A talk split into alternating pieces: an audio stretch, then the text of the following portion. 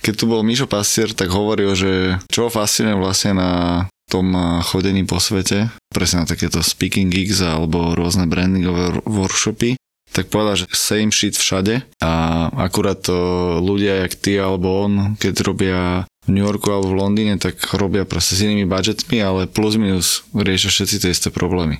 Vnímaš to tak? Brandingových vecí nerobíme veľa v zahraničí, takže neviem to takto úplne porovnať. Myslím si, že tie základná štruktúra, ako sa nastavujú tie značky, je veľmi podobná. Potom tam je nejaký kultúrny kontext, ktorý sa nedá úplne povrchne navnímať, ale myslím si, že a to záleží, keď rob, máš robiť nejakú teflonovú celosvetovú globálnu značku, tak to sa dá nejak spraviť, ak to má byť nejaké lokálne, tak to sa robí ťažšie. Takže tie naše veci, ktoré robíme v zahraničí, robíme s veľkou takouto pokorou k tomu lokálnemu kontextu a nerobíme zase tak veľa tých globálnych vecí, kde by toto ja, ja, tak, ja, ja takto, on robí iné veci, ako robíme my, takže... A ty to máš na schvál, že nerobíme zahraničné veci? My robíme zahraničné veci, ale iné. Akože robiť brand, kto ti dá robiť naozaj veľký zahraničný brand, že to je... Keď aj na Slovensku by sa ešte robiť nejaký veľký rebranding, tak to zadajú veľkej zahraničnej agentúre, nie preto, že to Slovenska nevie robiť dobre, pretože ty si potrebuješ kúpiť to, že ti to niekto nebude spochybňovať na nejakom borde alebo niekde, tak zaplatíš 100 tisíc, aby ti to nejaký interbrand alebo niekto navrhol. Pre nich to je treťo najmenej dôležitá zákazka, ktorú robia, oni to urobia ako to urobia, ale ty môžeš povedať, že to robila tá firma. Takže preto si myslím, že sa takéto zahraničné veci veľmi ťažko robia a my robíme zahraničné veci, ale nebudem tu bullshitovať, že sú nejaké gigantické a neviem o nikom z nášho trhu, kto by robil akože zahraničné veľké, veľké veci a my tu voláme z tých rečníkov na By Design Conference, takže viem, ako to funguje, keď tak, tak vieš to robiť ako nejaký, nejakú spoluprácu s niekým. A tak to robia aj architekti, že máš nejaké star studio, k tomu je akože lokálny, lokálny support. A niečo podobné sa dá robiť aj pri brandoch, je, že keby sa šiel robiť nejaký naozaj veľký brand, tak máš nejaký lokálny support. Prečo sa to pýtam, lebo teba vnímajú určite ľudia na, na Slovensku, že, že presne vy tu tie svetové myšlienky prinášate a tá vaša práca je postavená úplne inač. A nehovorím, že to je že, že škoda, že presne nemáte aj headquarter niekde v Londýne a nerobíte to tam, ale že je to vlastne fascinujúce, že ste sa rozhodli byť stále tu a, a že ste sa neodsťahovali odtiaľto, lebo ten mindset je z môjho pohľadu, že veľmi svetový. Nevždy tomu to rozumiem, hej, že Aha. niekto chce robiť veľkú firmu svetovú a je to úplne OK, majú urobiť. Niekto ju nepotrebuje urobiť, lebo má v nejakom čase života úplne iné kritéria toho, čo určuje kvalitu jeho života. A teraz pre dizajnové alebo brandingové štúdio, za nami tiež všetci chodia s tými značkami, čo idú globo, budovať nejaké globálne veci a nevedia tu predať tie veci, hej, na Slovensku, kde majú celý network. Niekto skúsia najprv robiť v Česku, že aké ťažké niečo rozbehnúť v Česku, čo by mal byť podobný trh ako je náš a pritom je úplne iný. A potom je situácia, kedy ty môžeš mať naozaj veľmi dobrú, funkčnú, profitabilnú, veľkú firmu na Slovensku a iba na Slovensku. Aký veľký Martinus? To je obrovská firma, ako obrovská, na, na naše pomery. Fakt veľká firma je iba na Slovensku, dobre, majú teraz v Brne otvorený prvý fyzicky a aj tam predávali predtým v Česku, ale primárne, primárne slovenská firma. Bubo Travel, níšová teoreticky cestovka, však pozrite si, aké majú oni tržby. My sme robili teraz jeden uh, taký úpravu značky legínovej firmy, ktorá vyrába legíny dámske a trh s leginami, aký je veľký iba na Slovensku. Všetko to sú že milióny, na ktorých vieš robiť zaujímavý profit pri nejakej kvalite života, pri tom, že vieš byť možno blízko svojich rodičov, svojich kamarátov, pri tom, že vieš nejaké krčme s kamošmi hovoriť vtipy, ktorým rozumiete. Takže ja, ja nemám, niekedy je super ísť do sveta, urobiť obrovskú vec, niekto to chce, mal by to spraviť, radi mu v tom pomôžeme. A niekedy to vôbec nie je, neurčuje ani kvalitu práce a ani kvalitu života, ktorú vieš mať možno v závislosti od toho, čo kto chce. Ale my robíme veľké značky, asi 30 alebo zahraničné značky. Podľa mňa tretina našich tržieb je e, mimo Slovenska, aj zaujímavé značky, ale stále to, to gro, ten core je tu a stále to je veľa vecí, ktoré by sme chceli robiť a ešte sme ich nerobili.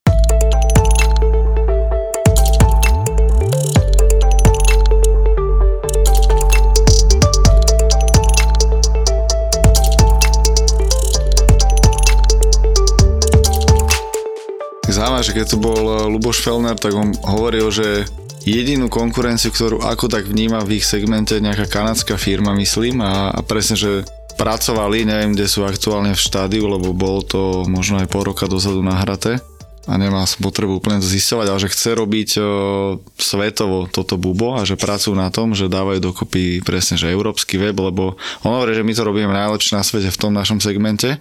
Chápem, že plno slovenských firiem to robí skoro najlepšie na celom svete, ale že tá ambícia presne istým von na silu Není. Kde Bubo môže ísť von, veď, e, ale robia to 10 ročia, najprv tu a potom idú von. A je otázka, ako to bude fungovať potom von, ale to, to veľmi je to individuálne, len nevždy úplne rozumiem tej glorifikácii toho, že všetko úplne strieľame, neviem aké globálne a pritom sa ľudia ocitnú niekedy pri tom, že vybudujú, ak, keď sa im to aj podarí, že vybudujú firmu a zistia, že to vlastne nie je úplne to, čo chceli a už keď to tam majú, na tých 10 rokov im nik akoby nevráti alebo že sa vybudú firmy, ktoré sa tvária, že, že vlastne nejako fungujú, ale počas sa zistí, že to tak úplne nebolo, až sa budoval nejaký domček, ktorý potom spadne. Že pre niekoho to je super, obrovský klobok dolu tým, ktorým sa to podarí, je to vždy fascinujúce sledovať a my sme radi súčasťou tých príbehov. Zároveň niekedy vieš mať veľmi krásny, super biznis, e, vieš prežiť krásny život a, nemusí vždy byť tá otázka, že koľko, kedy idete, kde, čo, ako idete narásť. E, nie, to tam podľa mňa akože musí byť. A ja sa stretám s tým, že niekto má perfektne funkčný biznis, úžasne to má nastavené, robí to perfektný profit, má čas na veci a potom si to niekedy sám vie pokaziť e, nejakým tým týmto prehrotením do niečoho, že ešte chcem tieto, tieto tri veci idem otvoriť k tomu a vlastne niečo perfektne funkčné si s dobrým úmyslom pokazí. Ale hovorím, to sú úplne individuálne veci, každá tá cesta je, je úplne iná. Len ako tie malé krajiny máme takú tendenciu podľa mňa strašne zveličovať, keď sa za nami niekto otočí v zahraničí a vidíš na všetkých titulkoch e, niektorých magazínov slovenských, Mladý Slovák si otvoril zmrzlinový stánok na Bali, hej, a, a wow, um, super, ak si ho otvoril, super, ak je šťastný, ja sa z toho teším, len sú úplne iné zaujímavé akoby úspechy, ale tým, keď si povieme z malej krajiny, tak to je taký komplex, ktorý si trochu nesie, že, že stále potrebuješ toto počuť, že, že niekto si nás niekde všimol. A ja si myslím, že niekedy to nie je treba, vieš, mať veľmi krásne veci urobené aj tu alebo v nejakom bližšom okolí. A keď treba, tak aj úplne globálne, akurát, že nie vždy.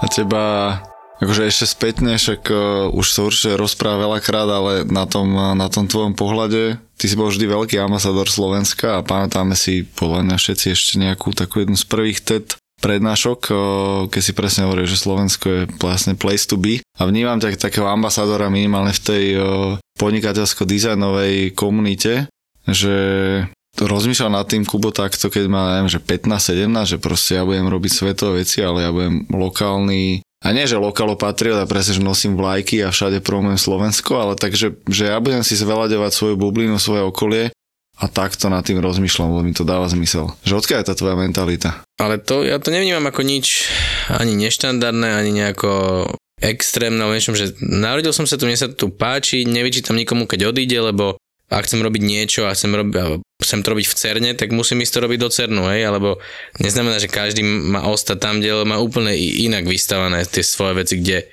môže zažiť to nejaké naplnenie alebo priniesť tú svoju hodnotu. Ale ja som to tu našiel a myslím si, že keď sa na to človek pozrie triezvým pohľadom a aj si možno precestuje nejaké tie veci, tak zistí, že všade sú tie veci, ktoré fungujú lepšie ako tu, všade sú veci, ktoré fungujú horšie ako tu a prirodzene tie veci, ktoré tu fungujú super, sú pre nás tak samozrejme, že si ich nevšímame a na to je dobré určite to cestovanie a spoznávanie iných, iných, iných ako keby kútov. Ale to zreálnenie toho pohľadu na tú krajinu je podľa mňa dôležité, že neidealizovať si ju do extrému, ale zároveň nemať pocit, že toto je nejaké úplne najhoršie miesto. A pre mňa sú v živote hodnotné aj iné veci, a napríklad tá jazyková blízkosť je pre mňa veľmi dôležitá.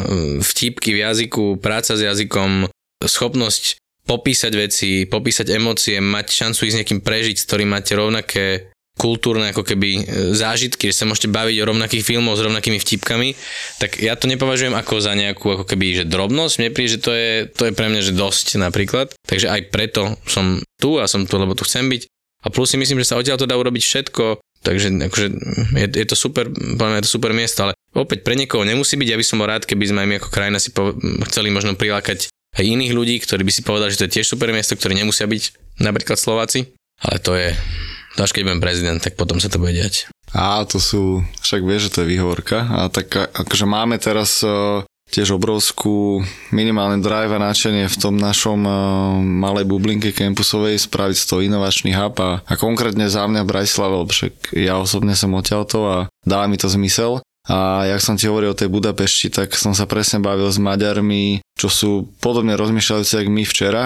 A včera večer na záverečnom sedení toho startup programu a pre nich paradoxne tiež, že Budapešť je najväčšie place to be, lebo hovoria, že není až taká veľká, jak možno nejaké metropoly štýlu Paríž, Londýn, je veľmi bezpečná, je tam čisto relatívne, dá sa tam robiť veľký biznis, svetový biznis. Vôbec neriešia možno aj nejakú politiku a nejakého človeka, čo tú krajinu líduje 10 plus rokov, čo je tiež pre mňa fascinujúce, že vlastne že keď chceš podnikať a biznisovať, tak nájdeš si tie cestičky aj tak a, a proste robíš so zahraničnými ľuďmi a asi úplne v kľude.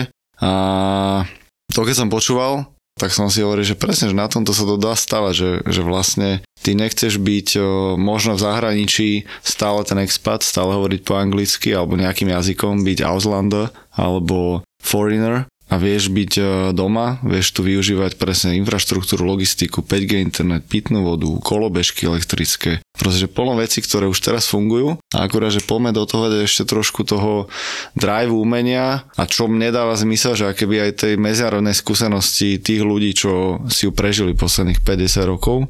A že poďme ich zobrať sem a ukázať im, že, že áno, máme tu už firmy ako Vacuum, Slido, Expone a Echt a kadečo. Môžeš robiť s ľuďmi, čo majú svetový mindset a môžeš sa robiť uh, kľudne zo Skyparku, čo vyzerá Londýn, alebo kľudne z nejakého Airbnbčka na Liptove a je to famozne. Takže na tomto, na tomto to nejako postaviť a, a vyskladať. Otázka je tej komunikácie, či naozaj to nie len nejaký taký môj slnečkársky prejav a sen. A vlastne človek, čo odíde z Trebišova alebo zo Zvolena alebo z Námestova, tak prečo by si mal vybrať Bratislavu? Že on už rád odišiel, prečo by mal ostať tu, keď už môže ísť Brno, Praha, Londýn a you name it. Ja by som mal veľa dôvodov, prečo mal vybrať Bratislavu, ale je to úplne OK, keď si vyberie niečo iné, však to, to, to je fajn, Bratislava má najbližšie kopce zo všetkých tých miest, nie je normálne, aby si šiel z mesta MHD a bol v lese, v skutočnom lese. Bratislava má ako seba úžasné jazera, kde v lete vieš ísť na bajku sa okúpať.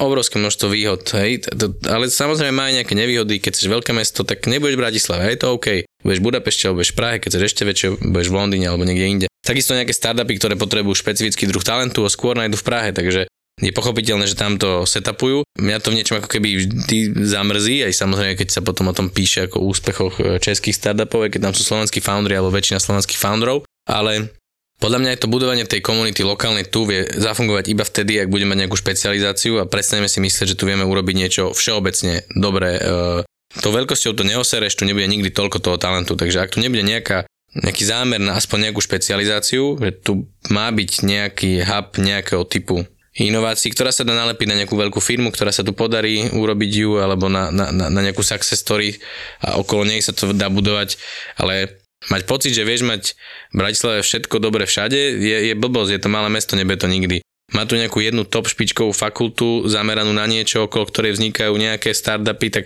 už tak sa podľa buduje veľmi zaujímavý níž, ktorý vie byť najlepší na svete a vie byť kľude Bratislave a vedia tu byť ľudia, ktorí budú vedieť, že keď chcú študovať alebo keď sa chcú venovať tomuto, čo ja neviem čo je, tak vedia, že toto je to miesto, je to naozaj ako keby ide super a to mesto je tiež bezpečné a také, ale ak chcem čokoľvek iné robiť vo všeobecnosti veľké, tak idem do veľkých miest, lebo tam vždy budem mať viac toho talentu.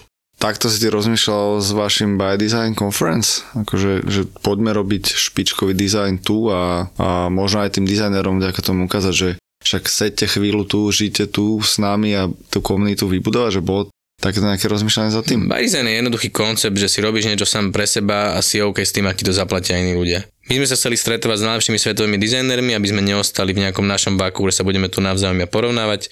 Chceli sme sa s nimi stretnúť, spoznať a vytvárať si na seba tým pánom tiež vyššie nároky prirodzene, lebo medzi akými ľuďmi sa hýbeš, tak to, to ťa ako keby nejako ťaha potom nahor a Myslím si, že keď tým ťaháš celý ten sektor, tak si iba navzájom pomáhate, lebo to není zero sum game, alebo ako by si to povedal, že to nie je, že niekto je lepší, tak tebe niečo ubral, hej, to, to, to, to znamená, že chceli sme tým pomôcť celému tomu sektoru a ho trochu edukovať, vzdelávať, ukázať, čo sa ako dá robiť. Ale primárne to je normálne sebecká motivácia. Ja ich chcem stretávať, ja ich chcem vidieť, to niečo stojí, musíš ich tu priletieť, tak keď okolo toho vystaváš konferenciu, tak tá konferencia to zaplatí. A ja som kamarát s najlepšími dizajnermi na svete a, a môžem za nimi ísť do New Yorku a, a vieme si s nimi napísať mail, odporúčali mi knihy, strávil som s nimi kopu času. To sú veci, ktoré sú nenahraditeľné. A, takže to je naozaj v niečom až ako keby aj sebecká motivácia, aj tá potom, že poďme sa o to aj podeliť už keď to tu je. A potom tá, ten ešte moment, že to nie je, že keď niekoho niečo naučí, že ty si o niečo prišiel. To teba donúti sa učiť ešte viac a, a ísť ďalej, lebo si odovzdal niečo, si možno vedel, tak chceš ešte potom doplniť zase ten, ten, tie svoje vedomosti ďalej, tak to je na tom vlastne to pekné, že my vlastne vychováme si konkurenciu a zlepšujeme našu konkurenciu aj tou konferenciou. Ale ideme, budúci rok je posledný ročník po 10 rokoch aké to je úspešné, aké to je vždy vypredané, aké to zarába peniaze, tak tiež sme si povedali, že niečo je dôležité vedieť aj kedy akoby zastaviť, aby možno niečo niekedy inokedy mohlo nové vzniknúť, alebo možno aby to začal robiť niekto iný s nejakou inou energiou a s iným prístupom. Takže na to tiež teším, že sme mali odvahu to spraviť, to rozhodnutie, že OK, dáme 10 rokov a ukončíme to. A tí ľudia, čo sem chodia, tí svetoví, keď sa s nimi bavíš alebo ich navštevuješ a tak je niečo, čo by si aj že chcel, aby sme mali aj my viacej tu doma a rozmýšľali tak, ale že mňa vždy baví a, fascinuje presne spoznávať tie iné kultúry a že v čom tí ľudia robia alebo tie mesta robia niečo lepšie a skúsi to implementovať tu. Že čo sú také paterny, čo... Prvá vec je, že my stále ideme posrať z niečo, čo je niekde inde, len nie tu. Aj tí rečníci, ale to je náš prípad takisto. My sme si mysleli, že organizovať dizajnovú konferenciu v Bratislave je naša najväčšia nevýhoda. Lebo nikto nechce ísť do Bratislavy a prečo by si chcel naleteť mm, zrovna tu cez Viedeň. A potom sme zistili, že to je najväčšia výhoda, že tí ľudia práve preto tu chceli chodiť, lebo nikdy neboli predtým v Bratislave. Oni už boli 50 krát v Londýne, 60 krát v Prahe, tak chcú zažiť Bratislavu, chcú vidieť. A zase to je taká ten náš pohľad, že však nikoho nezaujíma Bratislava, a pritom aha, zaujíma, že to, toto bolo jedno také zistenie a potom tí rečníci, keď tu sú, tak oni vždy chcú vidieť nás, chcú vidieť Slovensko, chcú spoznať, chcú chápať, čo sa tu deje, chápať Bratislave, vidieť lokálne veci zaujímavé, nechcú vidieť to isté, čo je všade, ktoré si tu my nanosíme, nakopírujeme a chceme sa hrať na New York, chceme sa hrať na Londýn. Oni chcú vidieť niečo naše, takže keď ich potom zoberieme do fancy reštaurácie, úžasnej, krásnej, s úžasným výhľadom a sú tam ryby v menu a sa ma pýta ten rečník, že, lebo sme, dajme tomu pri Dunaji alebo nad Dunajom, že kde, že ktorú teda tú rybu by som odporúčal, že z tej rieky asi, hej, nejako, a že prečo tam sú samé nejaké žraloky a iné veci tak to je tiež taký moment, kedy sú vedomí, že ich zaujímajú tieto naše veci, že toho žraloka si on dá všade proste inde a neprídeš do Bratislavy si dať žraloka. Takže toto by som povedal, taká tá normálna, tá lokálnosť je veľmi zaujímavá, proste mám pocit, že ju nevieme my dobre podať. To bolo vždy aj pre nich veľmi zaujímavé. My sme im dávali knihy,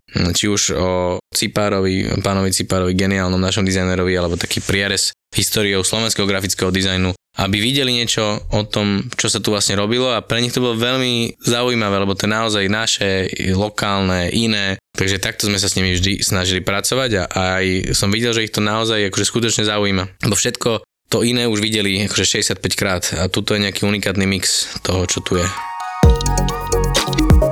Podcast Mentalita Foundra ti prináša Campus Cowork. Áno, Campus Cowork patrí medzi najinovatívnejšie miesta na Slovensku. Spája podnikateľov, freelancerov, investorov, profesionálov či študentov, alebo kávičkárov. Zároveň organizuje rôzne formy diskusí, inkubačných programov alebo vzdelávacích aktivít. Ja osobne som ich veľký fanúšik a som rád, že na Slovensku máme takéto miesta na podporu kreatívnych a podnikavých ľudí.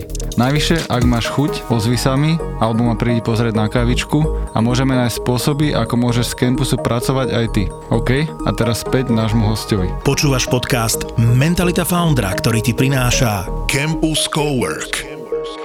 Zaujímavé, čo si povedal aj predtým eh, s tým opustením pozície, alebo že kedy je na čase niečo, niečo zavrieť a výchova konkurencie. A to v takej jednej myšlienke, že Bavili sme sa minulý týždeň e, s Marošom z MMG Barbers, v podstate barbery, čo majú na Slovensku najväčší, najväčší barbershop, 10 e, prevádzok a presne veľa hovorí o tom, že oni sa snažia byť takí tí lídry v tomto ich niši, v tom peknom strihaní mužskom. A že je vlastne s tým úplne OK, že vychováva konkurenciu, robí kurzy a školy a, a súťaže, lebo aj tak on vie, že stále jeden, dva kroky pred tou konkurenciou.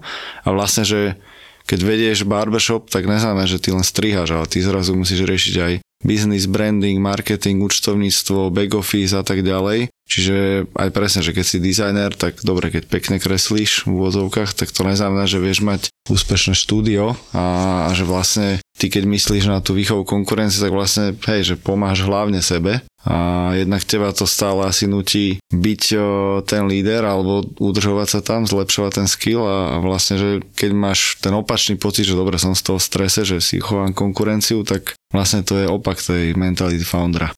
Súhlasím.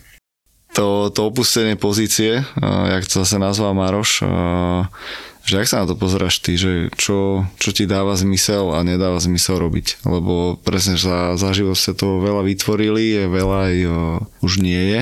Že jak uvažuješ ty nad, nad biznismi novými, ktoré ti chodia, každý druhý mesiac typujem, že počúvaj Kubo, poďme toto, poďme hento.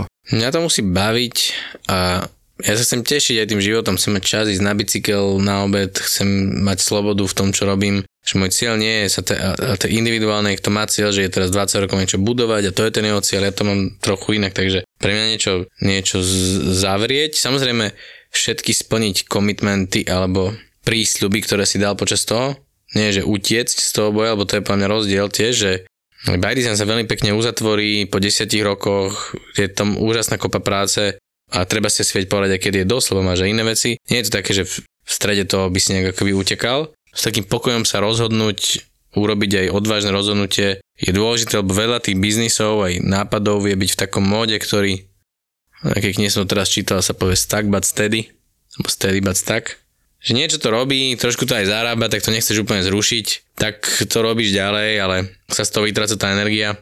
Je to plne škoda, lebo to možno zabera miesto aj na tom trhu pre niekoho, kto by to vedel robiť inak, s lepšou energiou. Zabera to tebe nejaké miesto v hlave, keď si vždy myslíš, že to nič nezaberá, tak to vždy tam zaberá. A akože na čo? Čo to je? Čo, čo je ten dôvod? Ne, nemusí to byť. Možno to stačí proste vypnúť a dá ti to nejakú inú šancu urobiť niečo naozaj zaujímavé lebo ten čas sa ti nezopakuje. Mne, ja aj s Bydesignom sme prežili úžasných 10 rokov, kopu vecí nás to naučilo a sa tešíme na ďalších 10 rokov bez Bydesignu, že čo zase iné možno budeme robiť. Ten ako keby nebude mať už nejaký rerun života, že nebude mať druhú, druhý život v tom, takže proste mm, mať odvahu niečo ukončiť, mi dá nejaký čas a, a šancu na to skúsiť potom robiť niečo iné a tešiť sa z toho, kým mi to bude dávať nejakú tú radosť. Keď si začnem všímať, že mi to tú radosť nejakým spôsobom pre niečo prestáva dávať alebo menej tej energie začína dávať, tak s úplným pokojom samozrejme dokončím všetko, čo som mal urobiť, nebudem z toho utekať ako pošahaný a zanechávať nejaké veci, ktoré popadajú na hlavu niekomu inému. A, a budem sa tešiť, že budem mať priestor na to, aby som si mohol všimnúť nejaké iné otvorené dvere. Takže keď za mnou niekto iný príde, možno s nejakým nápadom, tak zrazu budem mať kapacitu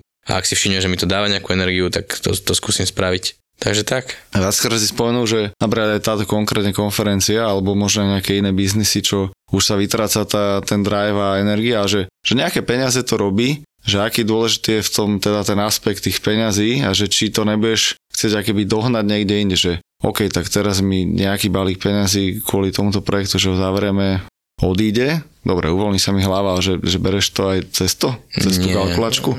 Tá konferencia je veľmi fajn funguje aj finančne, ale nie, stále to je jedna aktivita. My sme nevybudovali eventovú firmu alebo sieť konferencií, alebo že nejak sme to nepreškalovali niekde, takže to, to je mizivá časť môjho celkového príjmu. Jedna, neviem ani koľko. Je, že, že maličká časť, takže to pri tom vôbec nereším pri veciach, ktoré by boli veľkou zložkou môjho príjmu, by som to určite riešil a tamto rozhodnutie by sa robilo inak. Zároveň sa snažím aj tie veci, ktoré sú veľkou časťou môjho príjmu budovať tak, aby mi tú radosť dávali, lebo aj táto vec by sa dala možno ako pivotnúť, fixnúť, niečo s tým iné urobiť. Akurát, že ak to nie je tá úplná priorita pre všetkých, ktorí v tom sú, tak je niekedy úplne OK si povedať, že, že tak to, toto krásne ukončí. Prinieslo to, to, to, čo malo a teraz je krásny čas ehm, to nechať tak. Také nejaké tie 5 ročnice alebo vizionárske veci, tak o, jak na tým uvažuješ ty? Že kam pôjde aj tvoja aktuálna firma alebo tvoj aktuálny biznis a kde budú možno klienti alebo kde bude možno Kubo v roku, keď bude 2018, kde bude 23, 2023, kde bude 28 že máš takéto, alebo je to skôr... Máme, my to navrhujeme a snažíme sa aj pre tie značky navrhovať nejakým našim frameworkom, trošku im to taký pomoc upratať, že čo je tá podstata, prečo to vlastne robia to, čo robia. A k tomu sú nejaké reinvenčné cykly, kedy to máš prehodnocovať, ale ak to nastavíš dobre, tak mnohé tieto reinvenčné cykly by to malo ustať. Je, že by si mal povedať, že síce sa tieto veci zmenili, ale tá esencia, to kvôli čomu to ja robím, tam stále tam akoby ostáva a využiť to na to, že sa nejako upracem možno v tomto momente. Sú nejaké situácie, vojna, pandémia, extrémy, veľké zmeny, ktoré ťa môžu prinútiť prehodnotiť celý ten biznis a, a vtedy je čas na nejaké ako keby uh, odvážne rozhodnutia, ako sa k tomu postaviť. Ja vidím veľa zmien v tom našom biznise. My sme v podstate konzultačný biznis, viac menej ser, ser, servis, konzultačný biznis. Vidím tam zmeny.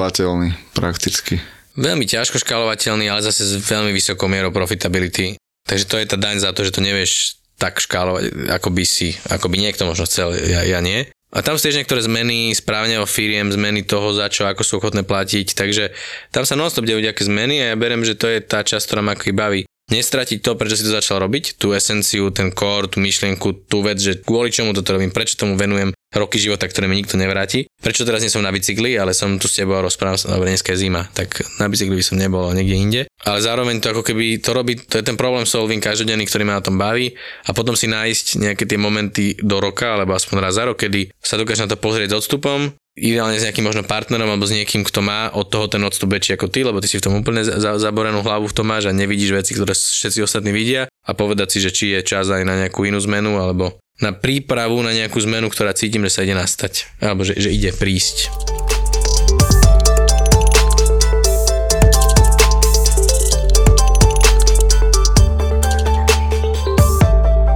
Ja sa v tom akože podobný prístup aj Dušan Dufe, ktorý vlastne dal dokopy aj Campus a vďaka čomu aj mne dali nejakú šancu, čo sa mega teším. A, mali sme teraz veľmi ťažké 12-mesačné obdobie a presne Dušan vždy príde na meeting, že že ja viem, kde je ten Dušan o 5, 10, 15 rokov, že vidím tam toho pána Čika a za tým idem a že vlastne mňa tieto krízy a všetko aj nie, že položia, ale že mne to, mne to vlastne robí akoby až radosť a dáva mi to zmysel, lebo viem, že toto je nejaká part of the game a teraz to má byť možno bumpy, má to byť také kostrbaté, ale vlastne ja nejsom v strese a nejsom smutný a skľúčený, lebo viem, kde, kde to celé nejako ide a viem, za čím idem, takže tomto aj teraz, keď to ty popísal, tak uh, asi musíš byť na to naozaj nastavený. Ja nechcem povedať, že každého len do tej role, že má tú mentalitu foundera, alebo rozmýšľa nad tým takto koncepčne, lebo veľa ľudí presne je OK, keď ju nemá a ich, ich to zosype a potrebuje tie istoty, ale je to fascinujúce, že, že vy tiež rozmýšľate podobne a to je možno aj známka takého, že silného vodcu lídra alebo minimálne človeka, čo môže stavať takéto biznisy, keď takto rozmýšľaš môže byť, sú také možno príliš zletné slova, takže neviem, neviem to posúť. Je to aj podľa mňa zdravý rozum niečom, že však sa alebo niečo, čo v časom nachádzaš, lebo však to tiež nie je niečo, keď začínaš nie tú firmu, že si to takto uvedomuješ, asi aj keď to dušná spomína, že ťa to naučí. Tá prvá kríza je asi taká, ktorú si myslíš, že neprežiješ, hej, a už keď príde tá šiesta, tak už si hovoríš, no čo, hej, že zosypal sa celý svet, lebo prišla prvá vlna pandémie, dobre, nech sme sa otriasli, druhá vlna, tretia vlna, dobre, už sme si mysleli, že už je OK, vojna, už myslím si, že je OK, ekonomické veci, úroky, takže si povieš vždy, že OK, no čo, Mysleli sme si, že vtedy to končí celé a aha, stále to nejako nekončí. Takže myslím si, že aj to ti dáva potom túto vec, že, že niektoré veci sú asi proste skúsenosťou časom, že je prirodzené, že si pri prvej veci vie človek panikáriť. Pri prvej frárke, keď sa rozjede, tak máš pocit, že už nič a život už nebude nikdy taký, aký bol. No keď sa rozješ so štvrtou, alebo ona s tebou, ale ty budeš potom hovoriť, že ty s ňou samozrejme, tak um, tak už sa na to pozeráš možno trochu inak. No. Že bola to veľmi pekná epizóda, naučili ste sa mnoho možno obaja a je super, že ste mm, mali odvahu to ukončiť a, a takže že aj to môže, to, to ty myslím, že, že takúto vec možno dáva aj ten čas, aký to robíš, že ti dá takýto odstup, že už bolo kade čo a bude kade čo ešte. Dá sa skúsenosť, ja ne, že ohekovať dneska všetci chcú mať všetko instantne, ale dá sa to nejako akože naučiť skorej? Aby si nerobil nejakú chybu. Podľa mňa urobíš chyby, o ktorých vôbec ani nemáš šancu, že ich spravíš, ale ja som úplne, ja viem, že ich urobím, ale v tom momente, keď ich urobím, chcem vedieť, že som urobil všetky kroky predtým také, že si nemám čo vyčítať. Ale ja viem, že tú chybu urobím, lebo nik nešiel to mojou cestou, takže od koľkoľvek som sa mohol čokoľvek naučiť, nik nešiel tou konkrétnou cestou, ktorou som šiel ja, aj keď šli veľmi podobnou, aj keď sa nám tie cesty možno pretli, tak vždy to je úplne individuálne, neexistuje to jednak je neprenositeľné. Ale keď sa mi stane ten prúser, tak chceme dostatočné penzum, množstvo informácií od ľudí, ktoré som nadobudol predtým konzultáciami, otvorenosťou mysle a čítaním a neviem čím, že na to budem aj lepšie pripravený a aj že ja nebudem mať výčitky, že som to posral, že som na to nebol pripravený, že som, ale zase tá vec, ktorá sa nastane, bude úplne, individ, úplne špecifická, ktorá nastane iba mne a ja iba viem, ako mám spraviť, ale že budem vedieť, že mám tú prípravu dobrú nejak asi pri športe možno je dobrá metafora na to, že som proste dostatočne trénoval, urobil som všetky veci a niečo sa môže posrať, je zlé počasie, niečo sa mi urobí úraz alebo niečo, čo neovplyvním. OK, niekto je lepší, niekto je geniálny talent, proste Šifrinová, ktorú Hej, že narodím sa vtedy, keď sa ona narodila, tak akože to, čo som s tým mal spraviť, môžem urobiť všetko, ale to, to, to, to neviem ovplyvniť. Takže je tam veľa vecí, ktoré neovplyvním a chcem vedieť, že tie, ktoré som mohol ovplyvniť, som urobil najlepšie možne a hlavne, že viem, že aj tak ten prúser nastane a nastane vždy. Takže to je tiež taká vec, že áno, on nastane a nič sa nedeje, to tam je na to, akože on tam má nastať. To je vlastne krásne, že je šanca, aby tie istoty sme mali prakticky, lebo áno, že ten svet je tak fragilný a hociaký vzťah biznisový, ľudský, kamarátsky, partnerský, rodinný, klientský, proste nič nebude 10 rokov takto a, a vieš si na to všetko plánovať a, a keď teda hej, tak o, môžeš byť len sklamaný. Takže to je fascinujúce a potom chápem, že vám všetkým podnikateľom brajslavským pomáha bicykel, ja fur oko na ja robím veľmi veľa, oko, hej, ale ja robím veľmi veľa turistiky, takže ja som taký bicykel amatér, bicyklista amatér proti ním. Mne pomáha oveľa viac turistika a všetkých e, závislákov na bicykloch. Pozývam na turistiku, aby spoznali, čo je to naozaj krása. A potom s nimi pôjdem aj na ten bicykel. Chodím aj na bike, ale... ale je pravda, že turistika, že keď chceš niekoho spoznať, tak proste tých 12 hodín kráčania tak to naozaj je čas, lebo presne čo, kávička, podcast, eh, bike ride, všetko je hodina až hodina a pol max a potom už aj tak každý mentálne myslí na ďalší meeting, ale keď si v lese, tak... A je tam aj taký moment, že, že si s niekým niečo prešiel a že to je veľmi silné, okrem toho, že to je najprirodzenejší pohyb pre človeka, tak keď sa o tých veciach rozprávate a popri tom kráča, že máš tak akurát tempo, viete sa o tých veciach rozprávať, na bajku to vie byť zložitejšie, keď si zafúčaný v nejakom kopci, alebo idete dole, hej, to sa nedá v podstate, nechcete ísť vedľa seba. Reálne. Tak uh, má to dobré tempo a tá skúsenosť, že si s niekým niečo prešiel, že ste niečím museli prejsť, aby sa dostali do nejakého cieľa, je niečo, čo zanecháva stopu, aspoň u mňa, hej, že s ľuďmi, s ktorými som si takto niečo prešiel, napriek to funguje aj ako metafora, aj ako fakt, tak to funguje aj ako tá metafora, že mám pocit, že som si s nimi niečo prešiel, mám s nimi úplne iný, inú väzbu na nich. Takže to je super.